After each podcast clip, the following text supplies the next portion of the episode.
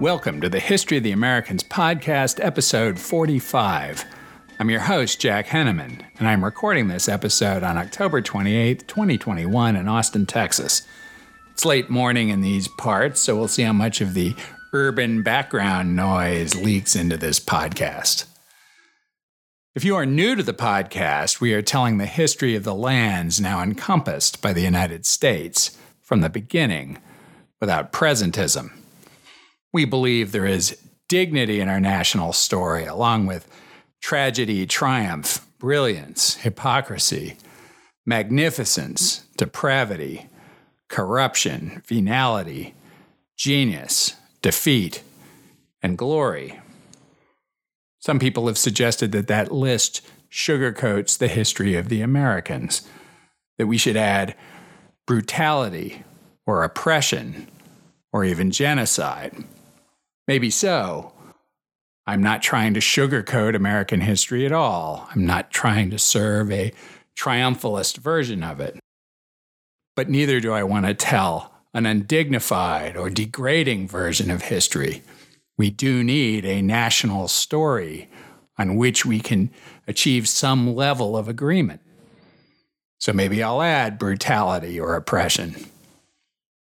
Anyway, our main purpose here, by some margin, is to have some fun.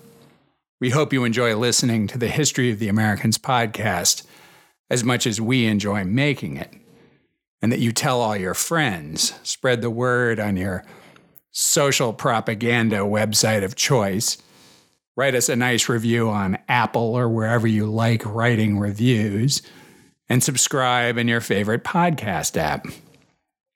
This is, in the end of the day, a labor of love, and your support is very motivating. On August 28, 1587, John White, the leader of the last Roanoke colony, climbed on board Edward Spicer's flyboat and returned to England. His mandate was to secure supplies and more settlers to reinforce the people he had left behind who included his own daughter and granddaughter, Eleanor and Virginia Dare.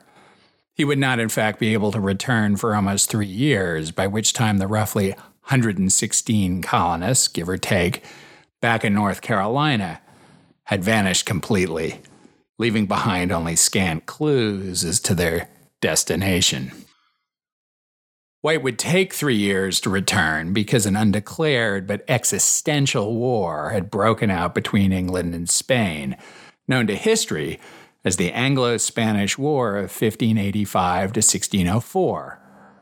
I've been through the run up to the shooting several times, most recently a couple of episodes back. Drake burns down the West Indies in St. Augustine, which is a soft prerequisite for this episode. The war was existential not for England, the country. Had Philip II in Spain won the war, England would have continued to exist as a country, and in their daily lives, most English people would have seen very little change. Philip II would have become King of England, but he'd already been King of England during his marriage to Mary Tudor.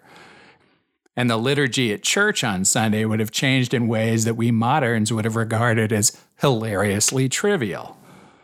However, the war was existential for Elizabeth I and her Protestant elite, who, among other things, sustained English naval power and supported North American colonization. It's very hard to imagine that in England ruled by Philip II and an entirely different batch of nobles, Catholic recusants emerged from the political shadows, would have settled North America. Nor, it should be said, would there have been successful Protestant Dutch settlement, because the defeat of Elizabeth would also have meant the end of Dutch Protestantism as a political force. The city in that harbor, discovered by Verrazano more than 60 years before, would more likely have been New Seville, or New Lisbon, than New Amsterdam or New York. That is why this episode is titled the defeat of the Spanish Armada and the survival of Protestant England. The victory over the Armada, in addition to being an intensely entertaining story, is one of the but for moments in the history of the Americans, But for that victory, not only would most North Americans speak Spanish instead of English, but Spanish and Catholic legal, cultural, and economic traditions might well have shaped the North American future as dramatically as they did in Central and South America. Or maybe not. Hegemons get exhausted and eventually fail. And perhaps a new England would have eventually emerged after a succession crisis or Protestant resurgence to challenge Spain and establish herself across the Atlantic. Anyway, one could go on tossing about counterfactuals all day. While this speculation is great fodder for an argument over a couple of pints, eager to do that with any of you someday, it does not change the main point. Had Elizabeth and England's Protestant elite fallen or been overthrown, the development of North America would have been profoundly different. The English, and especially Sir Francis Drake and his flotilla of would be imitators, had been vexing Philip for more than 12 years, counting at least from Drake's first highly lucrative operation against him in 1573. The tensions between the two countries had ramped up since 1580 when Drake returned from his circumnavigation and Elizabeth refused to surrender his loot, which outraged Philip and his advisers. The indignities compounded in the first few years of the decade, and finally, in 1585, Philip started grabbing English merchant ships sailing into Spanish ports, impounding their cargo, and imprisoning their crews. As we heard a couple of weeks back, Elizabeth and her Privy Council responded by, among various things, sending Drake into the West Indies with 30 ships, where he burned down Spain's two most important cities, Santo Domingo and Hispaniola and Cartagena, in today's Colombia. In December 1585, even before Drake had done his worst, Philip ordered his nephew, Duke of Parma, the general who had defeated the Dutch in Flanders, to plan an invasion of England from Holland across the English Channel. The next month, he directed his admiral, Alvaro de Bazan, first Marquis of Santa Cruz, we'll call him Santa Cruz, to prepare an estimate of the naval forces required to seize control of the channel so that Parma's army could cross it. Philip no doubt held his nose when he made these requests. He hated the expense of war, and his empire, rich as it was in the aggregate, was heavily in debt from the wars in the Netherlands and against the Ottoman Turks in the Mediterranean. Now let's turn to Robert Hutchinson, whose book, The Spanish Armada, I highly recommend. Quote, Philip's very worst misgivings were realized when Santa Cruz submitted his ambitious estimates on March 12, 1586, asking for 156 ships plus 55,000 troops to land in England, supported by 400 auxiliary vessels. Like any modern military planner, he had built in extra contingencies in case his requirements for the invasion were cut back. But he had carefully worked out that such a military operation would cost an eye watering four million ducats. Philip probably gasped in pain when he saw the row of knots on the paper before him, rather than from the agonizing gout that frequently afflicted him. Parma, in his 28 page plan delivered that June, envisioned a 30,000 strong force plus 500 cavalry transported in flat bottom barges launching a surprise attack on the Kent coast between Dover and Margate before assaulting London 67 miles inland. The crossing, the general declared confidently, would probably take around 10 or 12 hours or less with a following wind.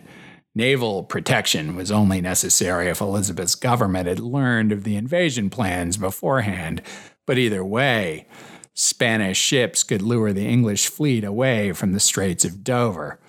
Skeptical that surprise could be achieved, Philip scrawled hardly possible alongside this requirement in Parma's plan. The Spanish began assembling ships and stores almost immediately, even as the actual plans iterated over much of the next year. I'll spare you the ins and outs and what have yous. Suffice it to say that the first final plan was sorted out by the summer of 1586. The idea was that a vast naval armada was to sail in the summer of 1587 from the well defended port of Lisbon. You will recall that Portugal and Spain were now united under Philip and had been since 1580. The Armada's goal was to secure a beachhead in southern Ireland and lure Elizabeth's navy into a straight up fight in Irish waters. Naval superiority thusly established, the Spanish fleet would sail into the Channel and secure safe passage for Parma's troop barges. As devoted and attentive listeners know, Elizabeth's spymaster Francis Walsingham finally got the goods on the Catholic Mary Queen of Scots, who'd been under a sort of gilded house arrest in England for most of 20 years. Mary was tried in the fall of 1586, and Elizabeth finally signed off on her execution, which happened on February 8, 1587. This clarified the geopolitical situation for Philip considerably. He had been concerned that if Mary succeeded Elizabeth, as was her due, she might, though Catholic, make common cause with her French cousins and bring about that which Philip feared most an Anglo French alliance against Spain. To mangle an old cliche, blood is thicker than religion. Philip used the occasion of Mary's execution to whip up Catholic anger and secure a commitment from the Pope, Sixtus V, that if Spain were to dispose of Elizabeth, he, Philip, would succeed to the crown of England under the authority of the papacy. By early 1587, Walsingham's spies were sending out ever louder alarms. Reports came in from merchants in his employ throughout Europe. One report said that Philip had gathered 400 ships in Lisbon and was assembling an astonishing 74,000 soldiers in Italy, Spain, Portugal, and Flanders, According to Hutchinson, provisions already accumulated for the Armada alone included a weirdly precise 184,557 quintals of biscuit, 23,000 quintals of bacon, 23,000 butts of wine, 11,000 quintals of beef, and 43,000 quintals of hard cheese. Shoot, a fella could have a pretty good weekend in Vegas with all that stuff. A quintal was 100 pounds, so that would be over 9,000 tons of biscuit. More than 200 ovens were built to fulfill that order. A butt of wine was 151 gallons, so that would have been almost 3.5 million gallons of wine. Not a shabby logistics operation for the late 1500s, I must say. The Tudor administrative machine, as Hutchinson put it, creakily moved up a gear in preparation for war, with much scurrying about by hard pressed officials. Armories were inventoried, supplies of powder were corralled, a census was taken of all English ships, and plans were drawn up to recruit men who could fight on land in the event that Parma accomplished his invasion. The West Country men who had been pricking Philip at the edges of his empire for almost 20 years, lobbied for an aggressive naval response. John Hawkins, the pirate who had started it all back in the 1560s, had long ago gone legit and was now treasurer of the Navy. He wrote Walsingham in February 1587, just before Mary's execution, and proposed a preemptive attack to impede Spanish preparations. Sir Francis Drake, now one of England's richest men and a favorite of the Queen by dint of competence and accomplishment, lobbied hard to lead an attack and began to prepare a fleet that would reach 25 ships. On March 25, 1587, just as Walter Raleigh and John White were finishing the preparations for the colony they hoped to establish on the Chesapeake, but which would end up on the outer banks of North Carolina, Elizabeth authorized Drake's mission and contributed four warships and two pinnaces, including the 600 ton Elizabeth Bonaventure, which would be Drake's flagship. Drake, worried as always that Elizabeth would waver and withdraw the commission, set sail as quickly as possible. At the very last minute, he sent Walsingham a short letter, a classic for Drake in the ages. Quote, Let me beseech your honor and hold a good opinion not only of myself, but of all these servitors in this action. The wind commands me away. Our ships are under sail. God grant we may so live in his fear as the enemy may have cause to say that God fights for her majesty as well abroad as at home. Haste. Lighten up, Francis. Haste was indeed warranted, for Elizabeth had in fact changed her mind and sent a fast pinnace after Drake, forbidding him from attacking port cities in metropolitan Spain. Bad weather slowed the pinnace, however, and it detoured to grab a Spanish prize because, well, that's what people did. The message never got to Drake, and he did not have to decide whether to disobey his queen. Drake set his sights on Cadiz on the southern coast of Spain west of Seville, by some accounts, one of Western Europe's oldest continuous settlements. English intelligence had revealed that the supposedly well defended port there was full of Spanish supply ships, as juicy a target as Drake might imagine.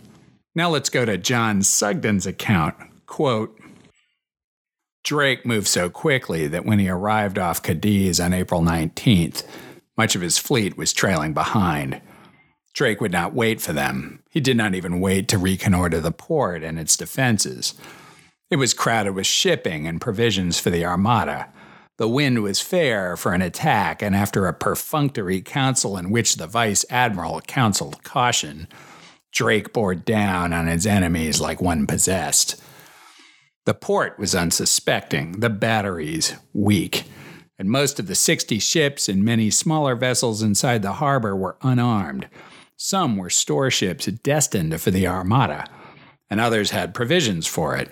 Still more were innocent merchantmen caught in a war that was not of their making.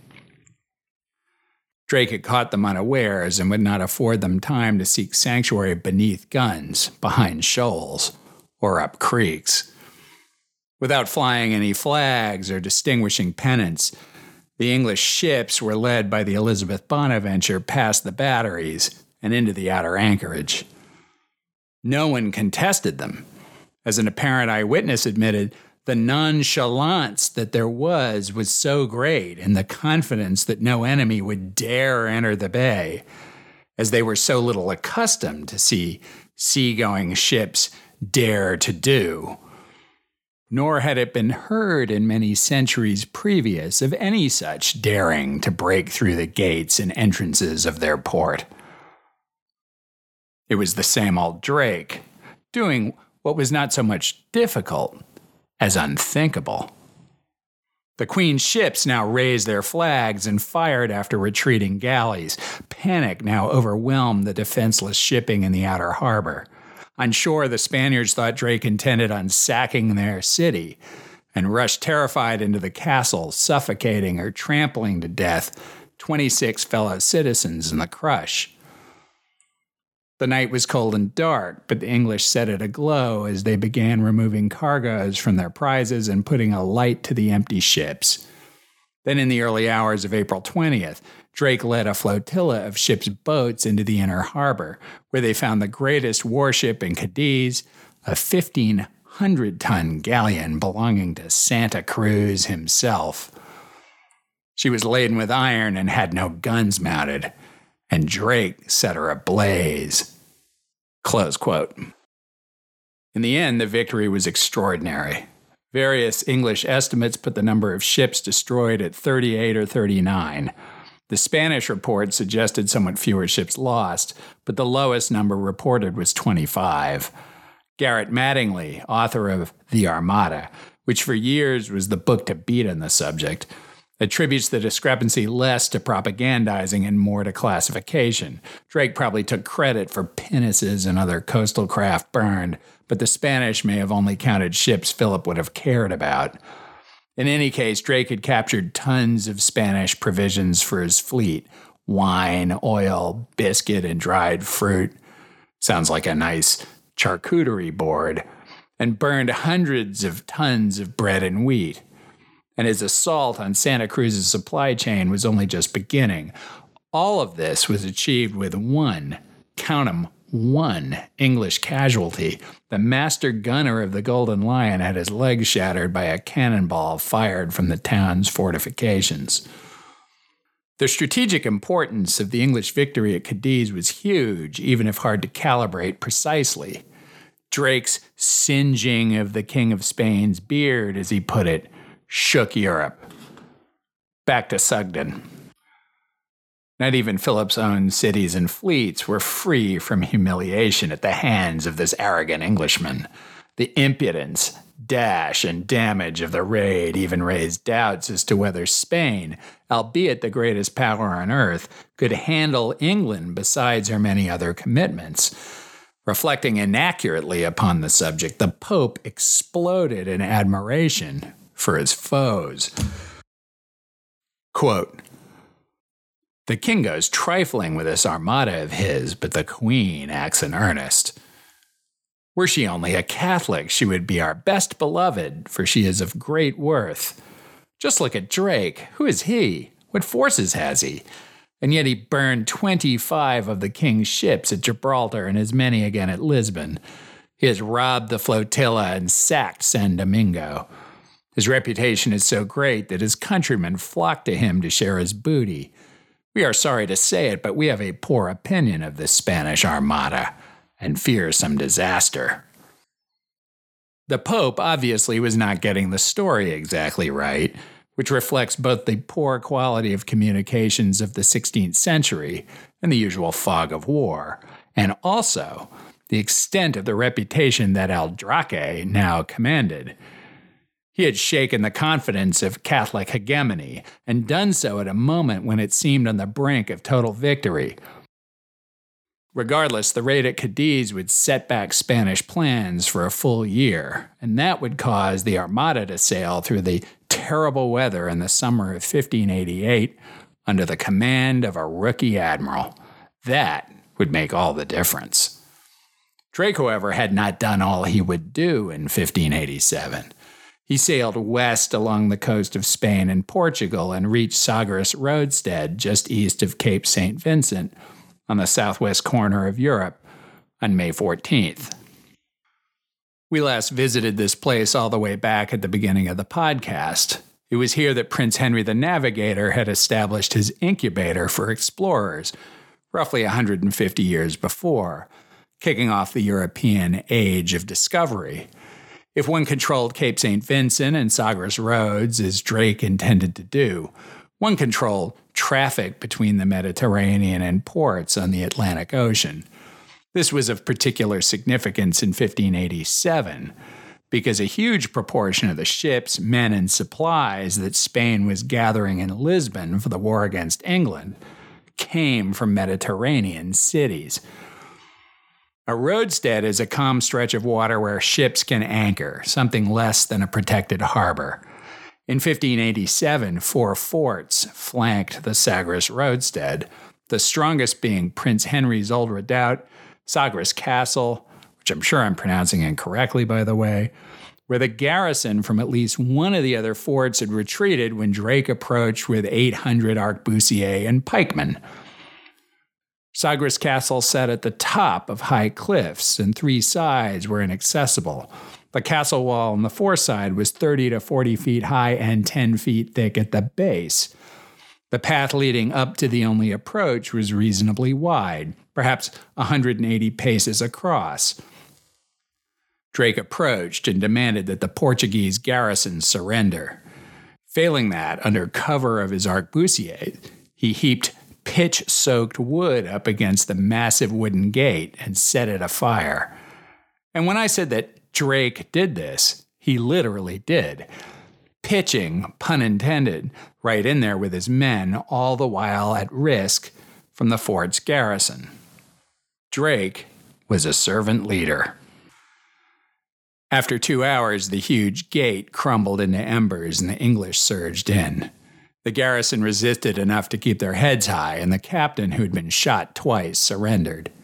Drake was, as was his custom, generous in victory. Soldiers and civilians alike within the fort were allowed to depart with all their personal property except their weapons. That very afternoon, the shock and awe of Drake's victory spread to the other fortifications, all of which surrendered without firing a shot. Only five days later, Drake and his ships were off Lisbon, where the main fleet of the Armada was gathering behind that port's strong fortifications. Garrett Mattingly describes the situation there. In Lisbon, the old Marquis of Santa Cruz kept his headquarters, fuming at an emergency which found him with an enemy fleet at his door and his 12 galleons of Portugal without the new guns they had been promised with only skeleton crews, and with neither gunners nor soldiers for an action. Lisbon's harbor is effectively the mouth of the Tagus River. If you look at it in your app, you can see that it narrows considerably as it approaches the Atlantic. The Spanish had fortifications on both sides of that bottleneck, which would be daunting enough. Also, Drake had no pilot on board familiar with the harbor, even if he could somehow get past the fortifications, he couldn't very well plod his way around sounding as he went.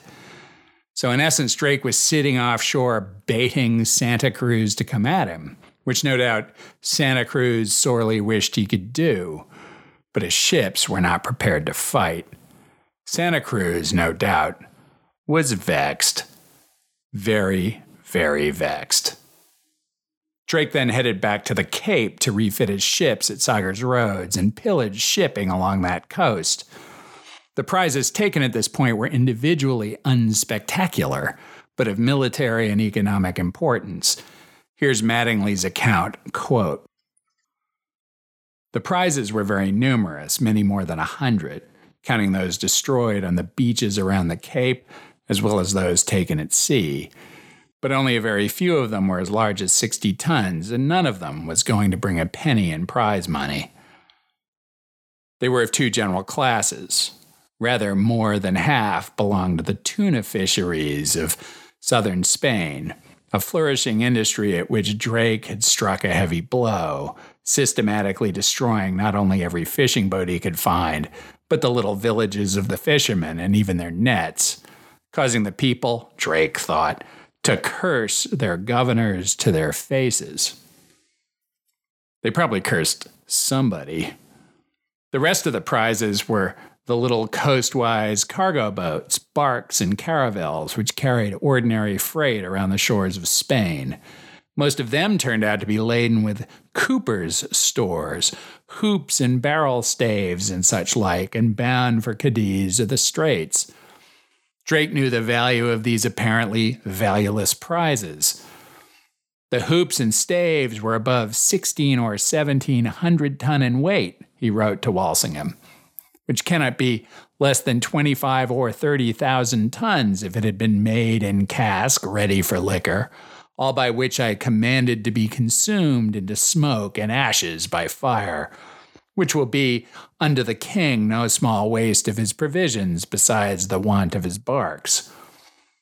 For the navies of the day, casks were a prime necessity, not only for stowing water and wine, but for salt meat, salt fish, biscuits, and all sorts of provisions.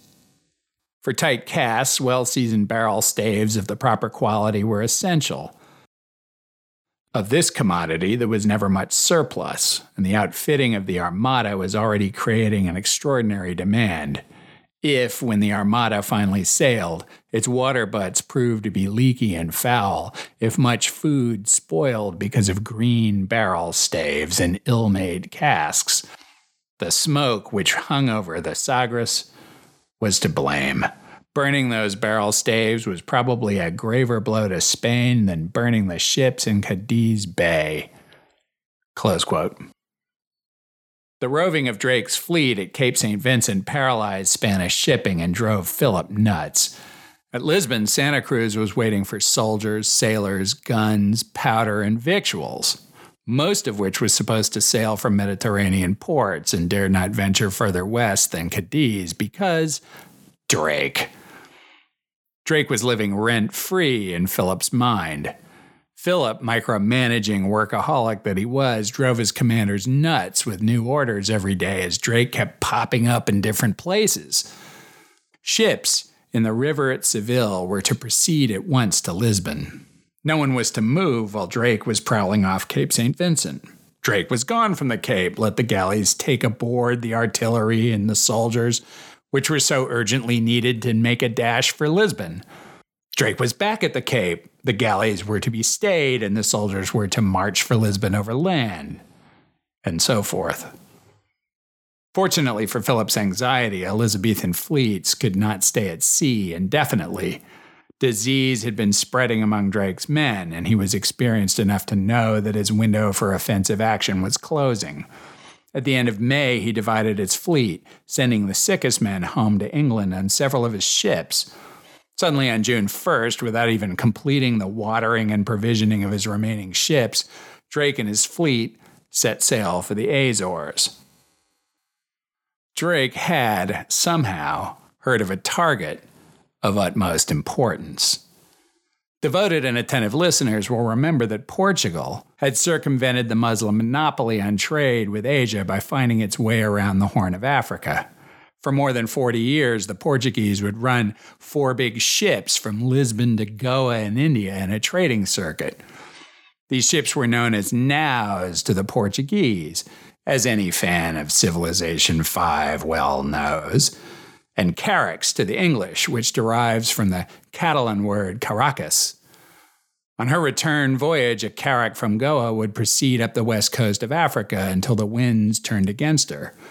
Then she would tack in a wide loop to the west, eventually ending up at the Azores, where she would catch the westerlies that blow down on those islands and cut east to Lisbon.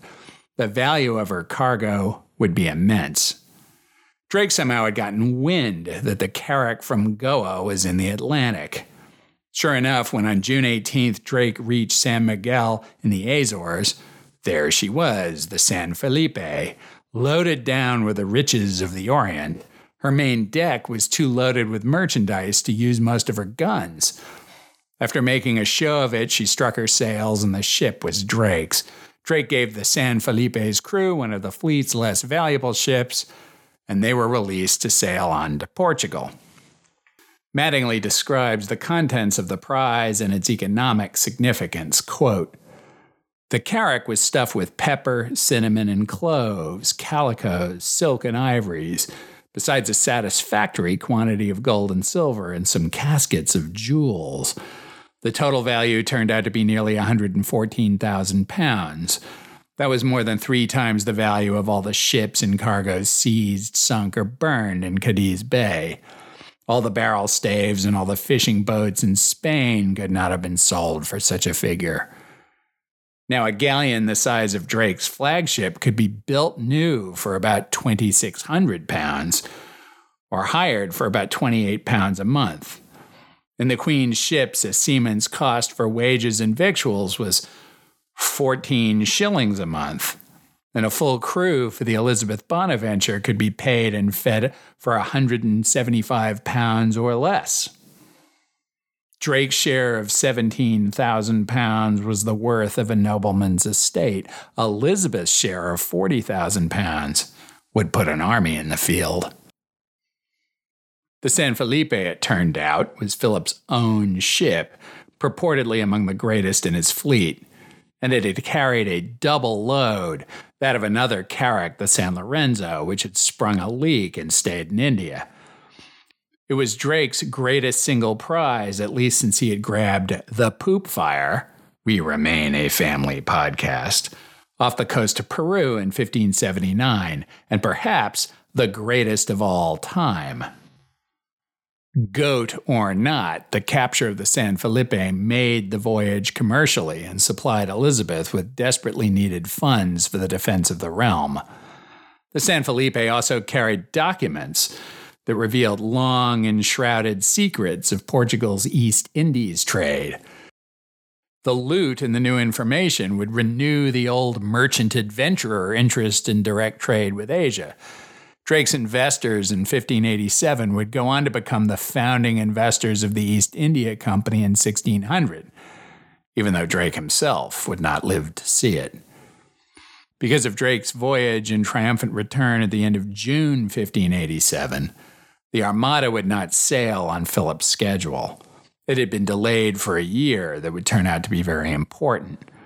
Elizabeth and her Privy Council would have more time to prepare the national defense. Philip's veteran commander Santa Cruz would die. The Armada's victuals would turn nasty, and the weather would turn unlucky for Philip's new admiral, the rookie Duke of Medina Sidonia. Existential wars have turned on less. This is a good place to stop today. Next week, we will take up the defeat of the Spanish Armada, without which English settlement of North America would have looked very different. Thank you again for listening to the History of the Americans podcast. I should say that your emails have been very encouraging, so please keep them coming. You can reach me with questions, corrections, eruptions of indignation, or pats on the back on the contact page for the website, thehistoryoftheamericans.com, or by email at thehistoryoftheamericans at gmail.com. And if you have not done so, consider buying one of our cool new Presentism Prohibited t shirts, which you can find by clicking on the About tab at the top of the website's homepage. All profits go to one or another worthy cause, including the education of the daughter who designed it. Until next time.